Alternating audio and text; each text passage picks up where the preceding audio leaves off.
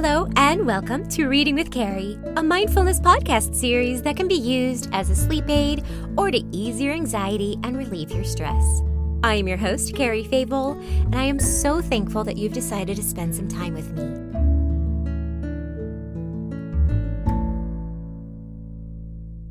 Hansel and Gretel is such a weird story to me. I like the concept in a weird, twisted way, but it's mostly disturbing. However, it's kind of my goal to read all of the fairy tales out there, and so I have to cover this one to get the notch on my belt. But as always, before we begin, let's start with a brief breathing exercise. This exercise is a mindful emotional state of happiness. So, first, we're going to focus on our breathing. And without changing it, let it naturally, organically come. Nice deep breathing in, but don't force it. Deep breathing out. We're just trying to get our relaxation kind of flowing. Now put your feet on the ground or whatever surface you're resting on and gently push onto the floor or onto the bedding. Press and notice the sensations on the bottoms of your feet, touching the surface. Just be in the moment. If you're pushing, you might even begin feeling a pulse in your toes or your feet. Deep breathing in, hold it for a moment, and exhale out.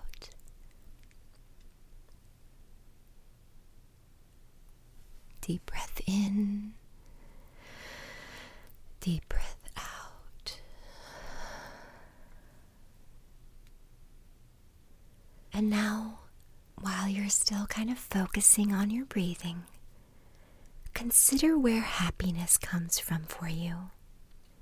Does happiness come from your heart, or your mind, or maybe your belly? Where does it come from for you? Discover where the idea of happiness comes from and focus on that area. Whatever happiness means to you.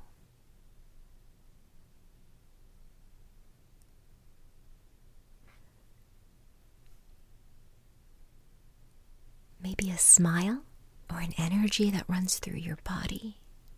Or maybe happiness is relaxing the muscles in your shoulders.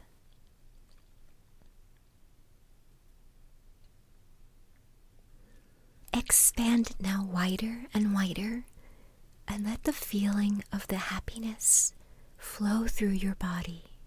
Just feel more and more happy. Maybe wiggle your body, maybe tense a muscle and then relax it. You'll tense on an inhale, hold the tension, and relax the tension as you exhale. And you can move through your whole body that way especially if you're feeling tension somewhere specific, like your shoulders. Just feel more and more happy and allow yourself only to focus on this and be happy. Remember what this feeling of happiness feels like. You can have this feeling of happiness whenever you choose just by being in this moment.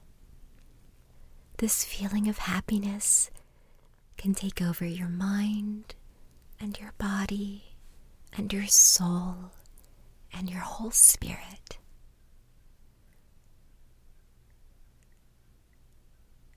Really feel the happiness, the contentment, the relaxation. Now, slowly open your eyes just be in the moment of happiness. Just be. Just be. And as always, I like to indulge in a nice, happy sigh. Let's slowly take a nice deep inhale and sigh. Congratulations, you finished this exercise. And now here's the story. Hard by a great forest dwelt a poor woodcutter with his wife and his two children. The boy was called Hansel, and the girl Gretel. He had little to bite and to break, and once, when great scarcity fell on the land, he could no longer procure daily bread. Now, when he thought over this by night in his bed, and tossed about in his anxiety, he groaned and said to his wife, What is to become of us? How are we to feed our poor children, when we no longer have anything even for ourselves? I'll tell you what, husband, answered the woman. Early tomorrow morning we will take the children out into the forest to where it is the thickest. There we will light a fire for them, and give each of them one piece of bread more, and then we will go to our work and leave them alone. They will not find the way home again, and we shall be rid of them. No, wife, said the man. I will not do that. How can I bear to leave my children alone in the forest? The wild animals would soon come and tear them to pieces. Oh, thou fool, said she. Then we must all four die of hunger. Thou mayest as well plane the planks for our coffins. And she left him no peace until he consented. But I feel very sorry for the poor children, all the same, said the man. The two children had also not been able to sleep for hunger, and had heard what their stepmother had said to their father. Gretel wept bitter tears, and said to Hansel, Now all is over with us. Be quiet, Gretel, said Hansel. Do not distress thyself. I will soon find a way to help us. And when the old folks had fallen asleep, he got up, put on his little coat, opened the door below, and crept outside. The moon shone brightly, and the white pebbles which lay in front of the house glittered like real silver pennies. Hansel stooped and put as many of them in the little pocket of his coat as he could possibly get in. Then he went back and said to Gretel, Be comforted, dear little sister, and sleep in peace. God will not forsake us. And he lay down again in his bed. One day dawned, but before the sun had risen, the woman came and awoke the two children, saying, Get up, you sluggards! We are going into the forest to fetch wood. She gave each a little piece of bread and said, There is something for your dinner, but do not eat it up before then, for you will get nothing else. Gretel took the bread under her apron, as Hansel had the stones in his pocket. Then they all set out together on the way to the forest. When they had walked a short time, Hansel stood still and peeped back at the house, and did so again and again. His father said, Hansel, what art thou looking at there, and staying behind for? Mind what thou art about, and do not forget how to use thy legs. Ah, father, said Hansel, I am looking at my little white cat, which is sitting up on the roof and wants to say goodbye to me. The wife said, Fool, that is not thy little cat. That is the morning sun which is shining on the chimneys. Hansel, however, had not been looking back at the cat, but had been consistently throwing one of the white pebble stones out of his pocket on the road. When they had reached the middle of the forest, the father said, Now, children, pile up some wood, and I will light a fire that you may not be cold. Hansel and Gretel gathered brushwood together, as high as a little hill. The brushwood was lighted, and when the flames were burning very high, the woman said, Now, children, lay yourselves down by the fire and rest. We will go into the forest and cut some wood. When we have done, we will come back and fetch you away.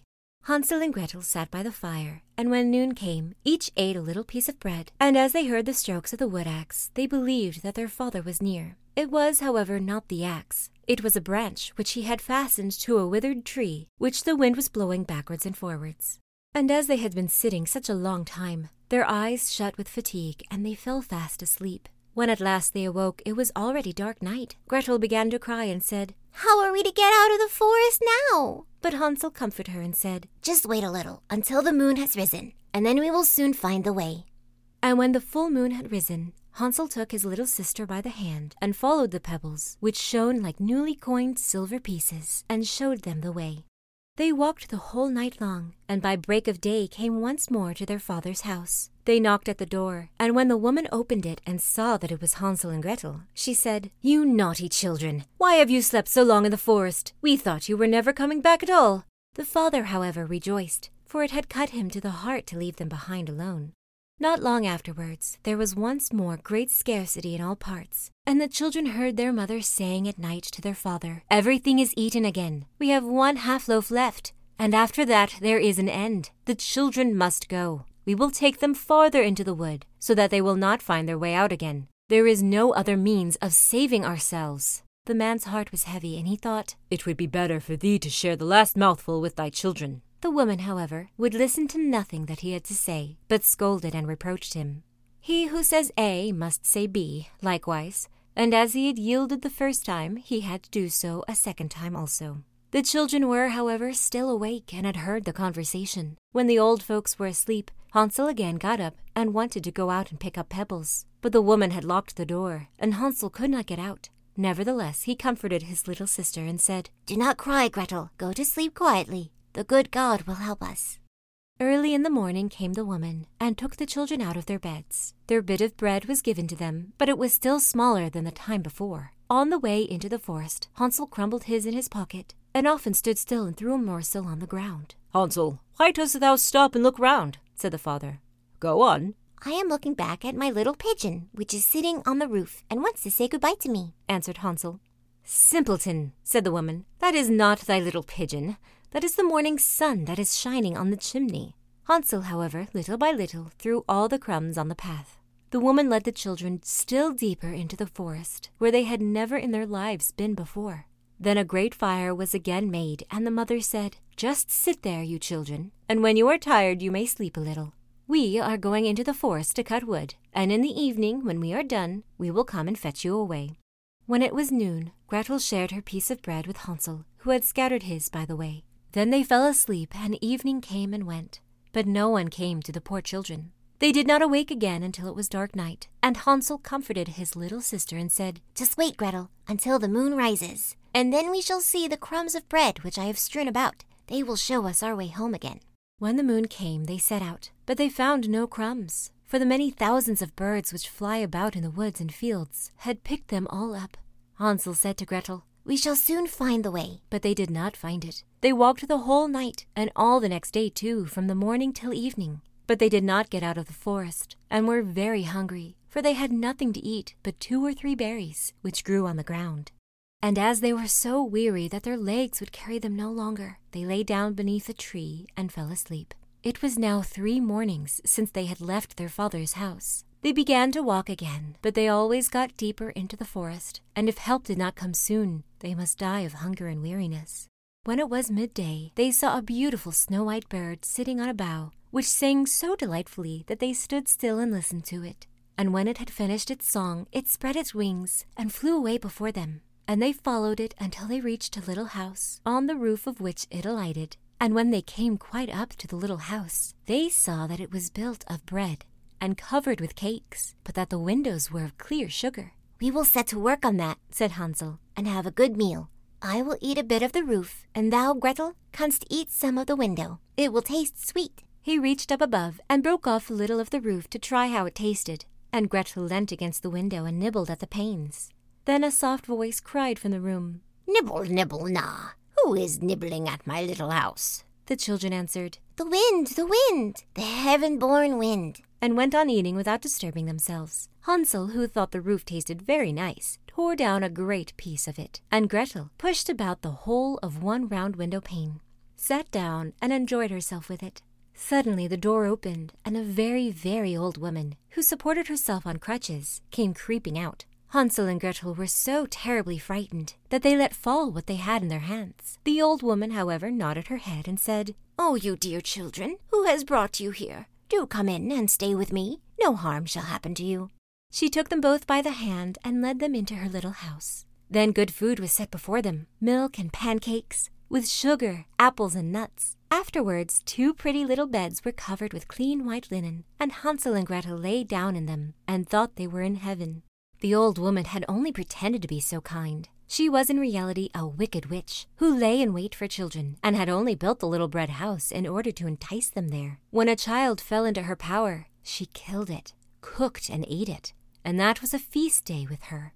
Witches have red eyes and cannot see far, but they have a keen scent like the beasts and are aware when human beings draw near. When Hansel and Gretel came into her neighborhood, she laughed maliciously and said mockingly, Oh dear, I have them. They shall not escape me again.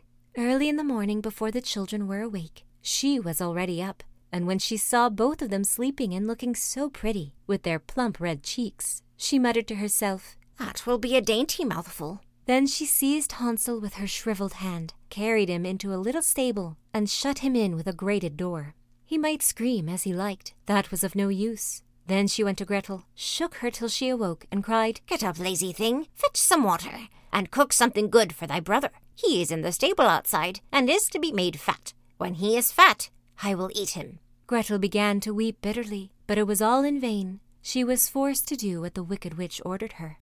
And now the best food was cooked for poor Hansel, but Gretel got nothing but crab shells. Every morning the woman crept to the little stable and cried, Hansel, stretch out thy finger, that I may feel if thou wilt soon be fat. Hansel, however, stretched out a little bone to her, and the old woman, who had dim eyes, could not see it, and thought it was Hansel's finger, and was astonished that there was no way of fattening him. When four weeks had gone by, and Hansel still continued thin, she was seized with impatience and would not wait any longer. Hola, Gretel, she cried to the girl. Be active and bring some water. Let Hansel be fat or lean. Tomorrow I will kill him and cook him. Ah, how the poor little sister did lament when she had to fetch the water, and how her tears did flow down her cheeks. Dear God, do help us, she cried. If the wild beasts in the forest had but devoured us, we should at any rate have died together. Just keep thy noise to thyself, said the old woman. All that won't help thee at all. Early in the morning, Gretel had to go out and hang up the cauldron with the water and light the fire. We will bake first, said the old woman. I have already heated the oven and kneaded the dough. She pushed poor Gretel out to the oven, from which flames of fire were already darting. Creep in, said the witch, and see if it is properly heated, so that we can shut the bread in. And when once Gretel was inside, she intended to shut the oven and let her bake in it, and then she would eat her too. But Gretel saw what she had in her mind, and said, I do not know how I am to do it. How do you get in? Silly goose, said the old woman. The door is big enough. Just look, I can get in myself. And she crept up and thrust her head into the oven. Then Gretel gave her a push that drove her far into it, and shut the iron door and fastened the bolt. Oh! Then she began to howl quite horribly. But Gretel ran away, and the godless witch was miserably burnt to death. Gretel, however, ran like lightning to Hansel, opened his little stable, and cried, Hansel, we are saved! The old witch is dead! Then Hansel sprang out like a bird from its cage when the doors opened for it. How they did rejoice and embrace each other, and dance about and kiss each other. And as they had no longer need to fear her, they went into the witch's house, and in every corner there stood chests full of pearls and jewels. These are far better than pebbles, said Hansel, and thrust into his pockets whatever could be gotten. And Gretel said, I too will take something home with me, and filled her pinafore full. But now we will go away, said Hansel, that we may get out of the witch's forest. When they had walked for two hours, they came to a great piece of water. We cannot get over, said Hansel. I see no foot plank and no bridge. And no boat crosses either, answered Gretel. But a white duck is swimming there. If I ask her, she will help us over. Then she cried, Little duck, little duck, dost thou see? Hansel and Gretel are waiting for thee. There is never a plank or bridge in sight. Take us across on thy back so white. The duck came to them, and Hansel seated himself on its back and told his sister to sit by him. No, replied Gretel. That will be too heavy for the little duck. She shall take us across, one after the other. The good little duck did so, and then they were once safely across and had walked for a short time. The forest seemed to be more and more familiar to them, and at length they saw from afar their father's house. Then they began to run, rushed into the parlor, and threw themselves into their father's arms. The man had not known one happy hour since he had left the children in the forest. The woman, however, was dead. Gretel emptied her pinafore until pearls and precious stones ran about the room, and Hansel threw one handful after another out of his pocket to add to them. Then all anxiety was at an end, and they lived together in perfect happiness. My tale is done. There runs a mouse. Whoever catches it may make himself a big fur cap out of it. I found it hard to write today's closing thoughts. Perhaps it's because I have such an aversion to the mother in this story, who sometimes was referred to as stepmother, so I'm not sure what's going on there. These poor children suffered throughout their short little lives, and their spineless father gave in to the idea of sacrificing them so he could live. It just doesn't sit well with me, but I suppose it is the grim reality to some. Okay, maybe cannibalism isn't as much of a threat as this story makes out, but the idea of survival and surviving at all costs. The parents, if they even deserve to be called that, sacrificed their family, the children they were sworn to protect, in order to survive a few additional months themselves. We see at the end that the mother figure still died. We can assume from starvation. So even without those two additional mouths to feed, it was still a lost cause. I would almost hazard a guess that the father would have passed away shortly after had the children not returned with a small fortune. Clearly, I'm letting my bias show, and for that, I apologize. If this has also triggered you, please accept my sincere apology. Instead of focusing on the negative, let's flip it around and create a positive lesson to learn, still within the confines of survival.